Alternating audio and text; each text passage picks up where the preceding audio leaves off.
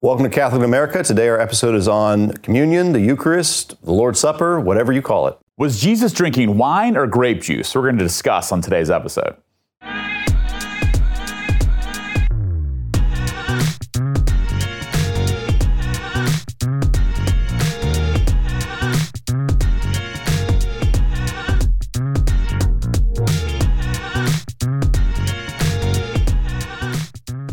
Hey guys, thanks for joining us on Catholic in America. I'm Father Michael, and I'm joined as always by Father Tom Dillon, Father Doug Martin. And today we are talking about the Lord's Supper, uh, the Eucharist, communion. There's lots of different names for it. What are uh, different people's experience of the Lord's Supper, different Christian denominations?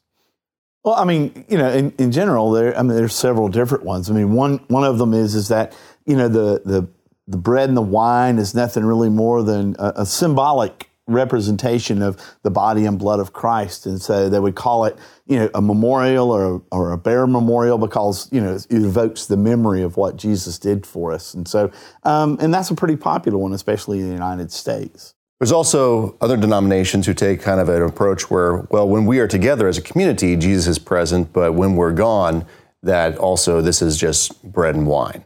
Some denominations have just like uh, a spiritual definition of the Lord's Supper. It's, it's kind of just a spiritual experience of remembering what God has done for us. You come together, you hand out, um, you know, bread, you pray a blessing over it, you hand out grape juice or wine, um, usually grape juice, and you pray a blessing over that. And it's, it's this kind of spiritual, you know, thoughtfulness of, of the Lord's sacrifice, of what he means to us. And, and for them can be an important experience as well. Right. And then, you know, there really, as Catholics and even as Eastern Catholics and Orthodox, we believe that this, you know, that Jesus truly is present, body and blood, soul and divinity in the bread and wine themselves. And how that happens can be, you know, somewhat of a mystery, but we do believe that that is the case because, you know, of what Jesus said in John 6. And then there are the agnostics and atheists who say that this is all a bunch of hogwash. right, right. And this is yeah. ridiculous, you know, just kind of a, a yeah. some sort of magical right. A bunch of hocus pocus. Yeah. yeah Which is exactly. interesting because that's, that's one of those things, you know, with the, the hocus meum, the, the, the uh, you know, the words of, of the Latin Mass that some people make a connection. I'm not entirely sure of the hor- historical veracity of it, that that's where we got the word hocus pocus from. Yep. All right. I don't know, but uh, but but yeah, definitely some people see that when, when they come to mass or the Lord's Supper or celebration at, at any Christian denomination and there's this this very um, official part of it where we take words that aren't our own, the words of Jesus, say something special is happening here, whether it's merely a remembrance or a spiritual um, uh, reality or a you know Jesus is present when we're gathered together. Um, or in the Catholic and Orthodox view, that this is truly Jesus, the bread and wine cease to exist and becomes the body and blood of Jesus. Um, you know that that that's that's ridiculous. You know, you know, just how, how could that? Happen? Because they don't change. The elements don't change at, at, all. Right, and it's funny. but You get it from basically the same rhyme. But most everybody uses the words of Saint Paul and of uh, of Jesus himself when they when they you know institute this kind of you know when they celebrate as a community this uh, this sacrament this or this memorial, whichever it is. Um, I just find it interesting that we all use the same words and we mean something different. Sometimes lot different, sometimes you know, just a little bit of difference. So, so I mean, I, I guess the next question we need to ask is, is, is, why? You know, why is there all these different opinions, or, mm. or what are all the different opinions? Too? And, and, and yeah. I think too, a lot of the, the why of the, di- the divergence of opinions comes from the fact that that we're very far removed from the Jewish context uh, that that Jesus, Saint Paul, the disciples, the early church was coming out of. We've had a lot has happened, you know, in the past two thousand years and so, in a sense, when, when, we look even at the words of Jesus, when Jesus says something like remembrance, do this in remembrance of me, right.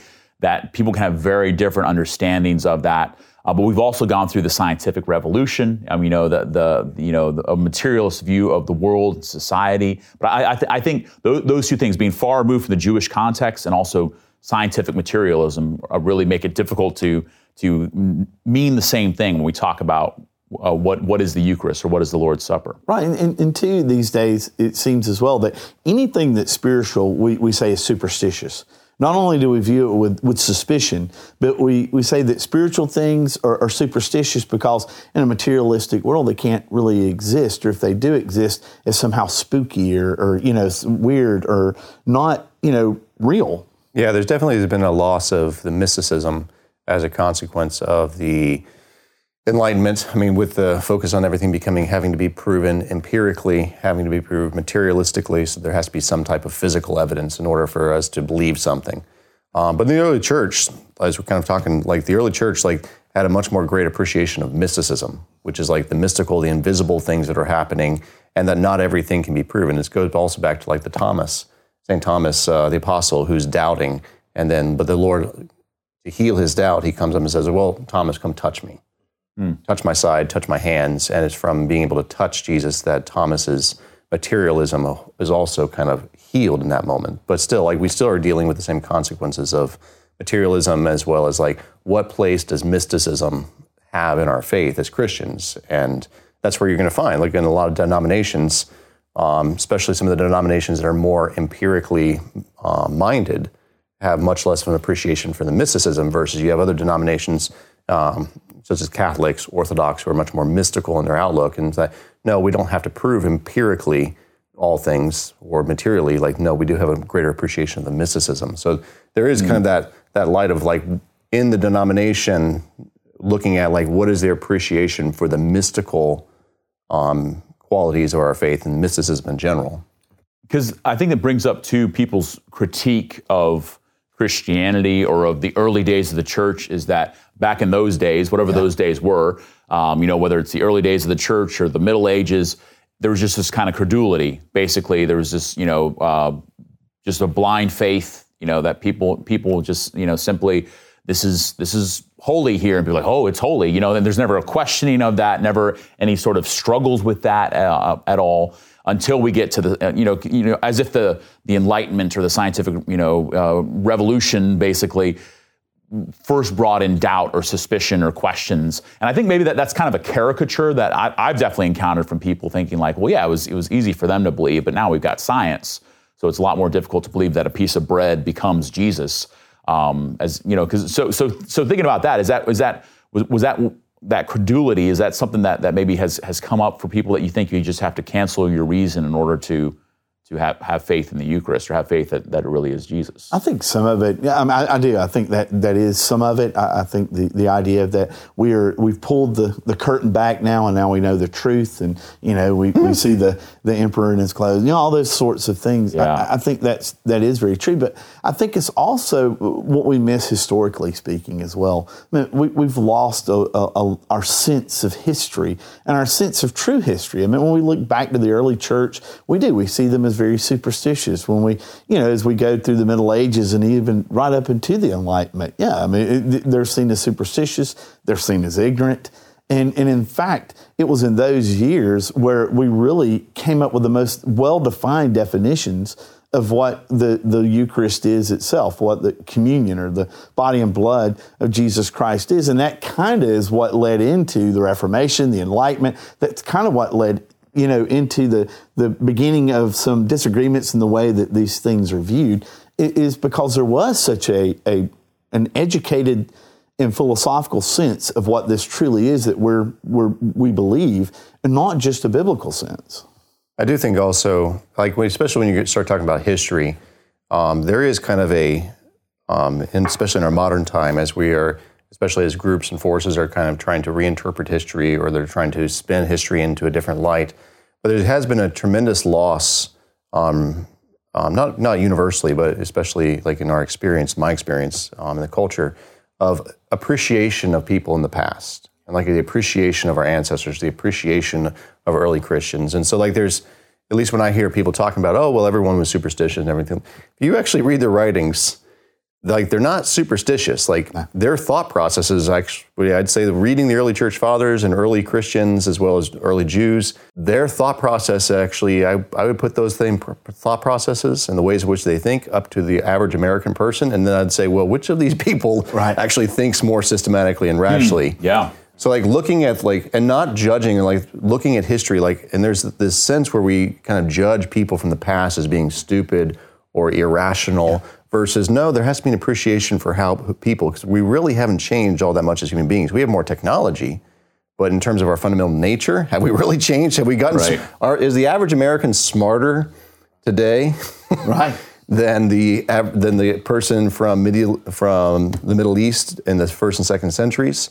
Because like also when you look at like also the question like people think that okay well everyone was superstitious at that time. Well, if you look at the Jews at the time of Jesus, and this is actually you'll find this in the Acts of the Apostles where St. Paul um, uses this this major thing of the Pharisees who were much more mystically minded versus the Sadducees who were kind of the kind of materialists. the materialists who don't the materialists that's where like he's in front of the centurion and in the tribunal and he's being um, about to be condemned. And that's where he says the reason why i'm being condemned is because i'm a pharisee and i believe in the resurrection. I believe in angels. I believe in demons. I believe in all these things. Uh, knowing that the pharisees of his time who were not materialists but who were the ones who believed in all the invisible realities that he was starting a fight right there between them and the Sadducees, who only were the empiricalists and the materialists. They said, no, there are no angels, there are no demons, there is no afterlife, there is no resurrection of the body. Um, so, like, even like looking at the at, at the historical context of like the time of Jesus and the, the apostles, like there were still these same people who were arguing about the same things that we're arguing about today. Yeah. And so, like, recognizing like the understanding of the Eucharist flourished and grew out of a time where it wasn't like people were irrational. Like there was there was these conversations that were being happening at the time. That's why actually the early church fathers were writing about the helping people to understand the Eucharist or to understand communion, like the real presence of Christ and like what these things were. Yeah, against the backdrop of persecution. I mean, because I think too, maybe we can talk a little bit about maybe people's experience of, of the Eucharist uh, or of communion. Um, Father Doug, you you uh, were a Protestant before you became Catholic, um, but recognizing that if you're just looking at the the history of the Church, that whatever Christians believe about this thing, whether it's it's the Catholic view or the you know, that people were dying for this in the early days of the church, that people thought this was worth dying for. So, what, what, what were some of your experiences Yeah. coming from a Protestant background of, of the Lord's Supper? Yeah. So I mean, um, you know, I, I grew up a, um, a United Methodist, and so um, it, it was amazing to me because you, you know, looking back on it now, just how serious and, and how much of a, a, a very spiritual experience it was to go to communion. It really is what formed me and what gave me a hunger for the Catholic Church, and specifically what gave me a hunger for the Eucharist that the Catholic, you know, the, the teaching of the Catholic Church itself. I, I think it led, you know, directly into it. But you know, I, I can remember, um, well, like I can remember being a young boy, and, and one of my friends was uh, the the pastor's son, and I can remember us having to consume everything before uh, after every after the service was over we would consume the, the bread and the wine the, or the grape juice that was left over because we used grape juice. Um, we would consume all of that. And you know at the time i didn't really think about it but now i look back on it and i really question why did we do that? What, what was the purpose of that? Um, I remember being in, in a youth group, being on a youth retreat one time where the youth minister was the one who actually consecrated and said the prayers. You know, um, you know, this is the body, this is my body, and this is my blood. And he used um, pepperoni pizza and Coke. Oh, nice. Yeah. so I mean, Delicious, not very sacred. though. that's right. Very delicious. Yeah. So, so, and I'm not wanting to caricature because I'm not saying what group this is from. I don't want to caricature it, but what it does tell you is, is that there's some people that that make, want to make this more common than it needs to be, mm-hmm. and, and then you have other denominations that do this once a year because of, of you know kind of how special it is. I, I also remember being a part of a church where we would go to the main service, and, and one Sunday a month they would have you know communion or, or Lord's Supper, and they would have it in a side chapel, and you just walked in and picked it up yourself and kept going, uh, almost like a you know a convenience line, yeah, almost like a buffet.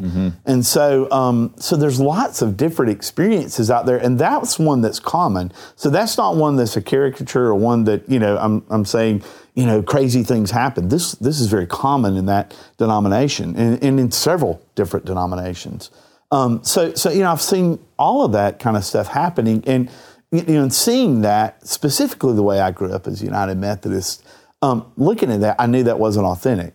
I, I knew this wasn't what the disciples were doing. I knew this wasn't what was going on in, in Scripture, and so you know, for me, I, I kind of had to keep going deeper. I keep I had to keep looking for for you know the, a true, authentic way of celebrating this, and specifically since our Lord called us to this, uh, called mm. us to this on a on a regular basis. We see the early church in the you know in the Acts of the Apostles where they talk about this being you know done daily, and so I, I, I knew what I was seeing was not authentic. Mm. I guess is what I'm saying. Not not necessarily my Methodist upbringing, but all these kind of crazy things I was seeing in high school and college.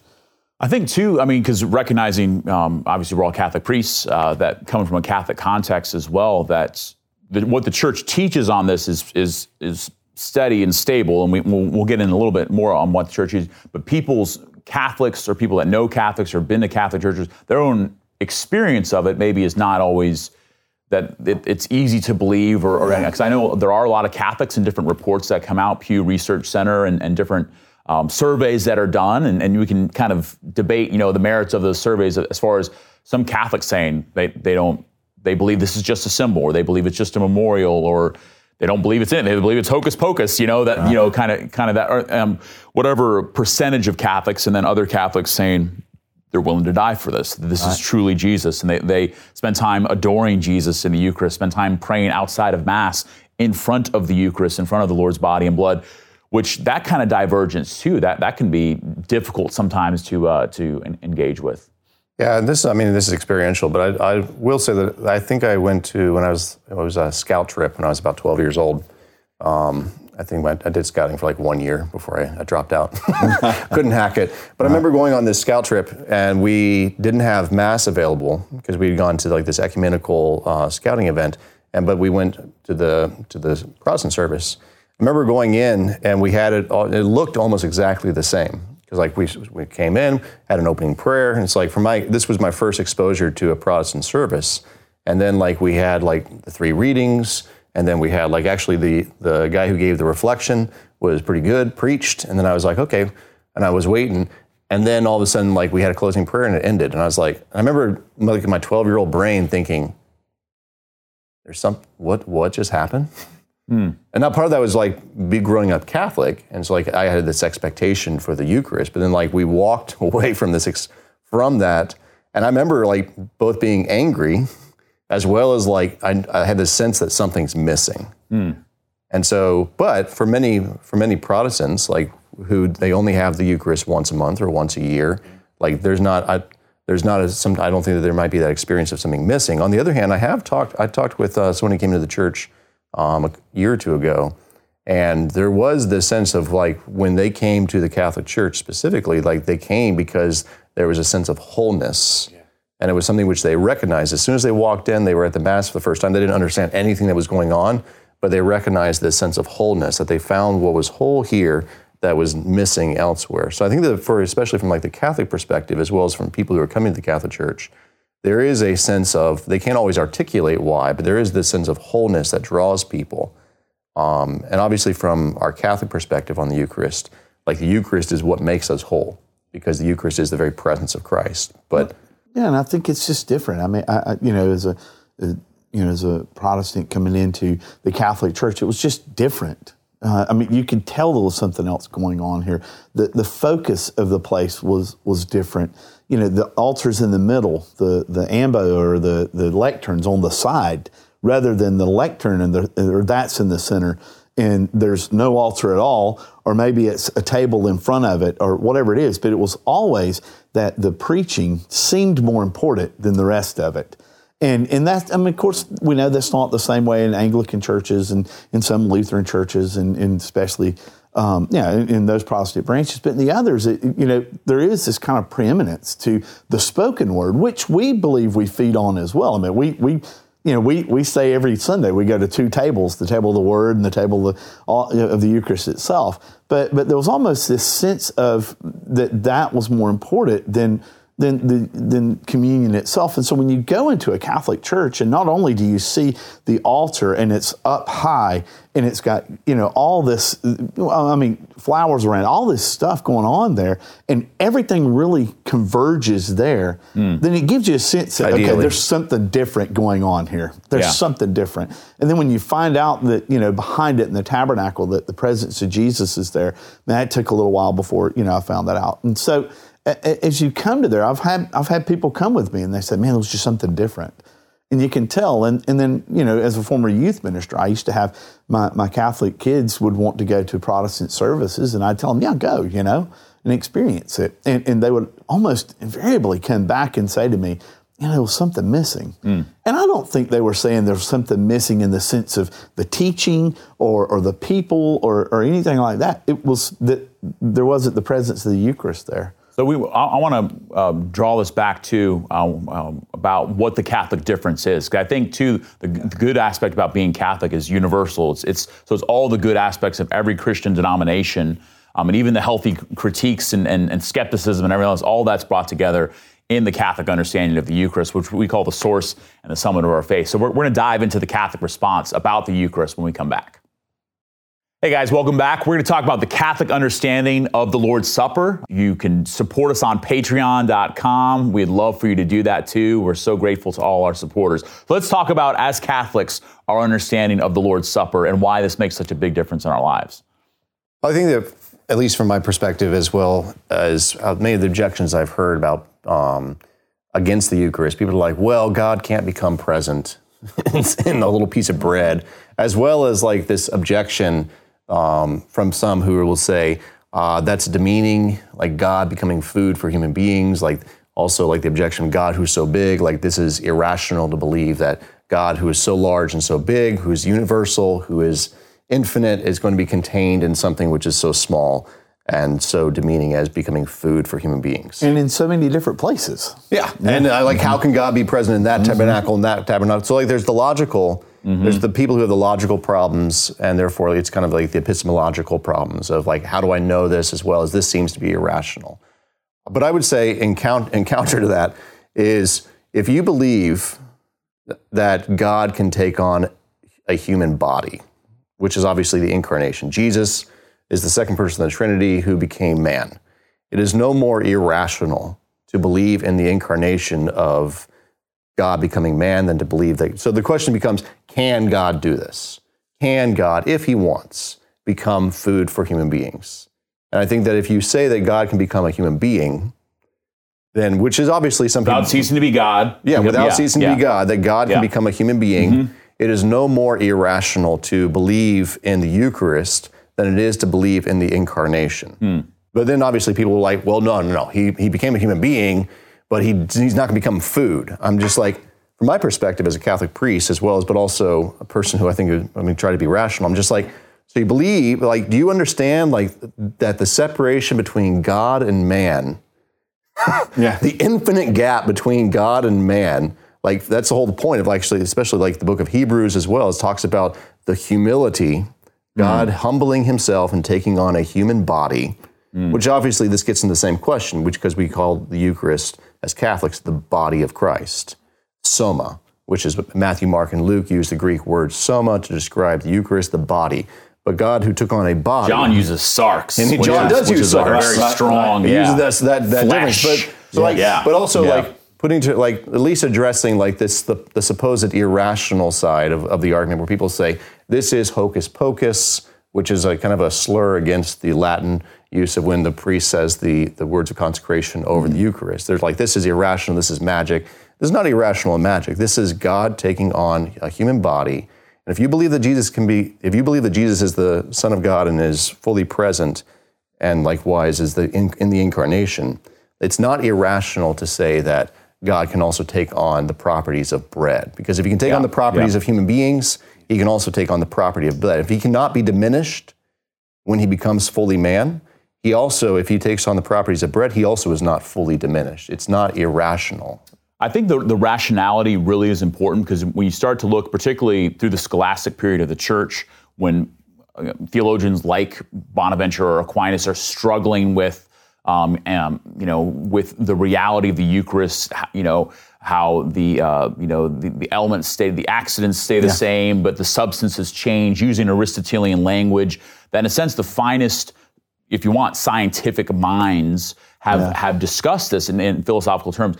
For me, I'm I'm always where I, where I start to to understand and go deeper in in the Catholic understanding of the Eucharist, Orthodox as well comes from the from our Jewish foundations. Yeah. That mm-hmm. because a lot of times, again, we're so far removed from that. When people hear, for instance, uh, at the at the Lord's Supper, where Jesus says, "Do this in memory of me," and remember to me. So people are like, so it's it's about remembering Jesus. Not like Jesus is present, but not really taken into context. Jesus is doing the con- this in in a Passover meal.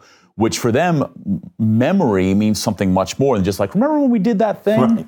last Right. month? Remember we went to the beach? That was a lot of fun. Right. For them, memory makes present the event. And a, perfect example of it has been to a Passover meal or a Seder meal that they'll they'll treat it as if they are there the night that, that the angel of death passes over. Why is this night, this night right now, different than every other night? Because this night we who once were slaves are now set free. That there's this this recognition that when you're now in the mind of God, this memory is is is in the memory of God, which makes present the event. So it makes present. And when Jesus says, "Do this in remembrance of me," when we celebrate the Mass, we celebrate the Eucharist, the Lord's Supper, we believe we are there for, for the, the night of the Last Supper, for Jesus being lifted up the, on the cross, for we're, we're united to Jesus in a powerful way. So that, that the body of the Lord and this encounter with the body of the Lord, communion with the body of the Lord, draws us into that living memory. And so it's not, it's, it, it's not less real because we're remembering it. It's actually more real and, and more dynamic well, and present. and Well, present. Absolutely. What's also like a fascinating thing, which is also sometimes not understood in the ancient world, not only do the Jews, the ancient Jews, have a mystical spiritual understanding, but deeply spiritual understanding of memory. The Jewish word for memory being zakar. Um, so that when you use zakar, when you remember, this is also one of the things, your memory, from the Jewish perspective, is what makes you like God. Because like the human being's ability to remember things is different than the animal's ability to remember things, which is why God tells them specifically, especially in the Passover event with Moses, like do this in memory, and you become one with your ancestors in the moment of the Passover. When you remember with them, you become present at the Passover. But also in the pagan world, and this is the this is what people don't recognize sometimes, like with the ancient pagans. The ancient pagans, especially the Greeks, also had a very deep mystical understanding of memory.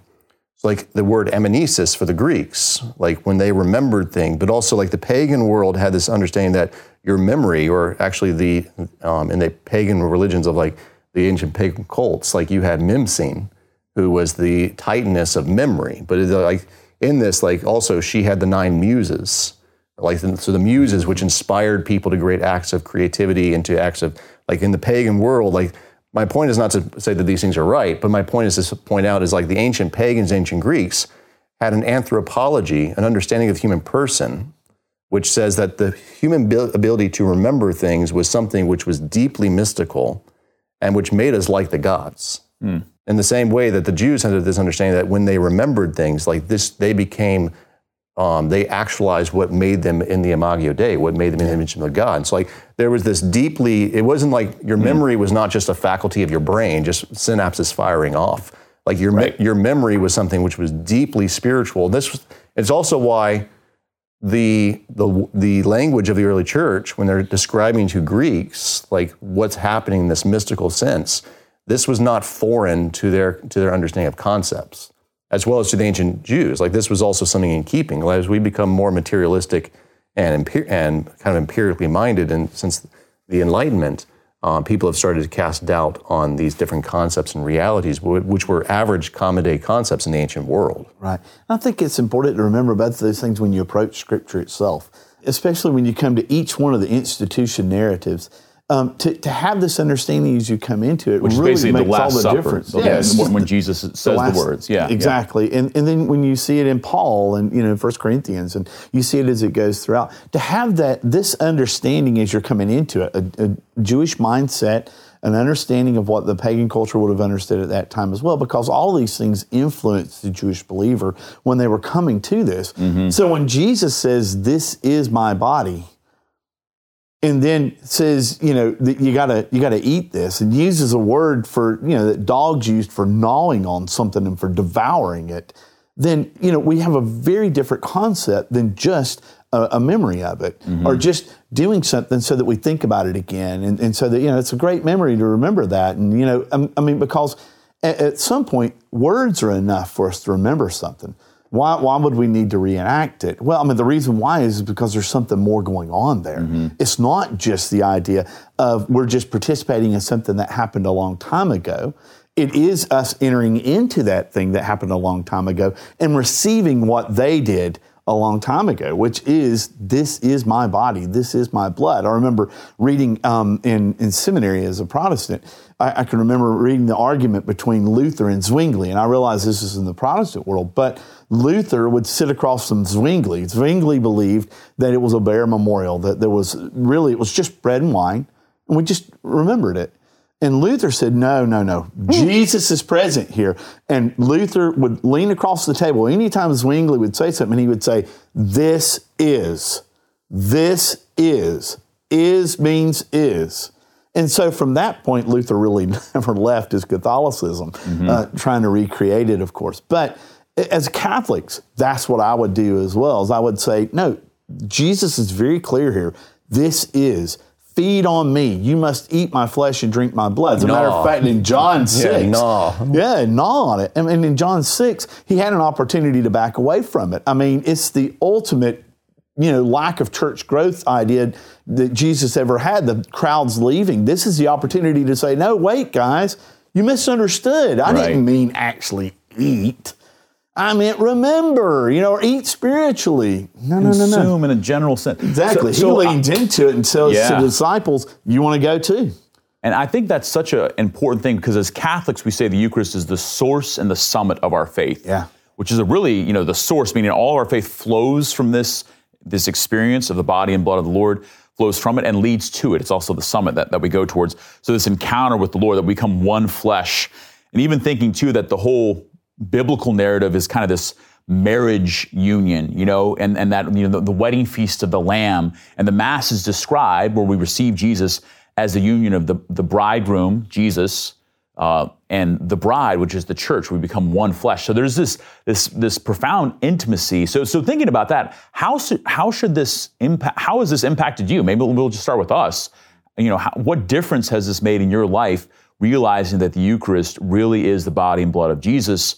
And that we're and and how, how, how does that change the way you pray or change the way that you live? For, for me it was i mean it really was what led me to the catholic church but it was because i knew there was something more to this and i knew it was something that i needed. Mm.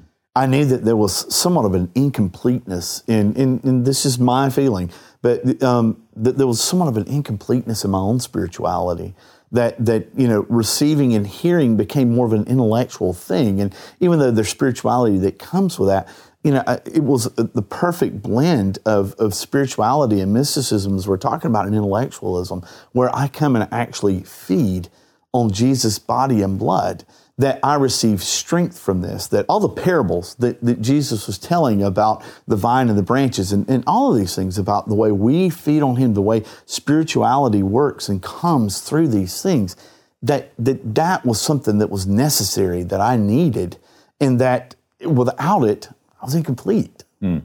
I think for myself, that just realizing how much more scripture the Bible can, comes alive in light of the Eucharist. Because I think a lot of times people have you got either you know the Lord's Supper or or the preaching of the Word, and so we want to emphasize the preaching of the Word. So yeah. you know maybe that's some people's experience of Christianity or even Catholicism. You don't need the Word of God because you have you know the right. sacraments or something. Which you know false dichotomy. Right. And being Catholic, I think this is the invitation for anyone who's not Catholic or exploring this is always the both and. Yep. Um, that the more that I come to know Jesus in the Eucharist, the more the Word of God comes alive. The more reading the Bible and recognizing you know, that every page of scripture of, you know, the Passover, the manna in the desert, um, you know, the, the, the, sacrifices in the temple, all those find this fulfillment at Mass as I'm, I'm hearing the Old Testament proclaimed, as I'm standing to hear the gospel, and then as I become one flesh with Jesus in the Holy Eucharist, it's kind of like the whole thing begins to make sense and it begins to animate and fill every part of my life. Yes.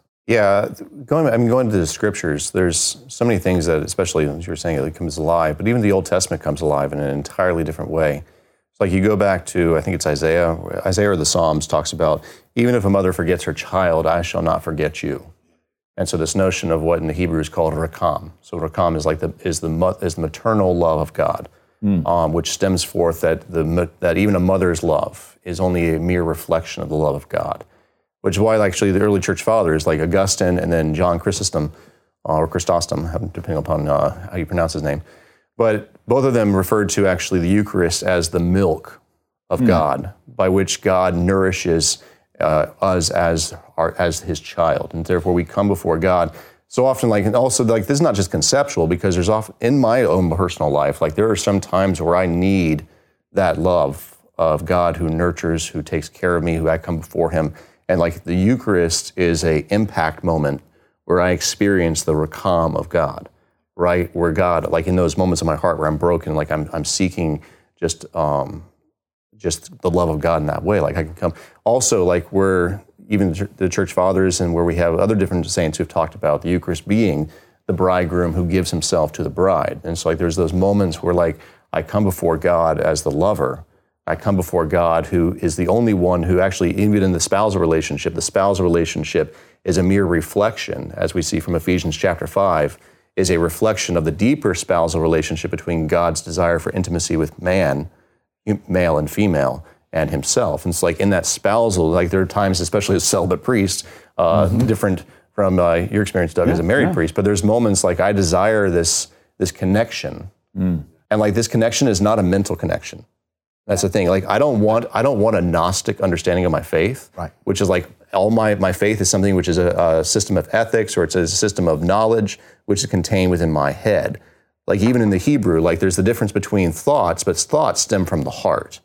And so like the deeper thing is like the which heart. like the guts. Yeah, I'm not talking about my feelings. Yeah, yeah, I'm not talking about my feelings because feelings are surface word. level. Like the heart is from whence feelings and then your thoughts stem forth. But like I want this connection to God mm. which is uh, both in terms of the rakam, but I want this connection to God as the, as the spouse. Yep. And so, like in the Eucharist, I connect to God as a spouse, especially when I'm holding and I'm acting in persona Christi as a priest. There's this tremendous moment of intimacy. Um, mm. And it's not it's, one with it, one with, marriage, but, but yeah. let's just say it's so much more than just an intellectualism. Yeah. yeah. Like for me, it engages not my head, but it engages the heart. And where I find actually where I find union, satisfaction, where I find intimacy, um, as well as the possibility of further growth.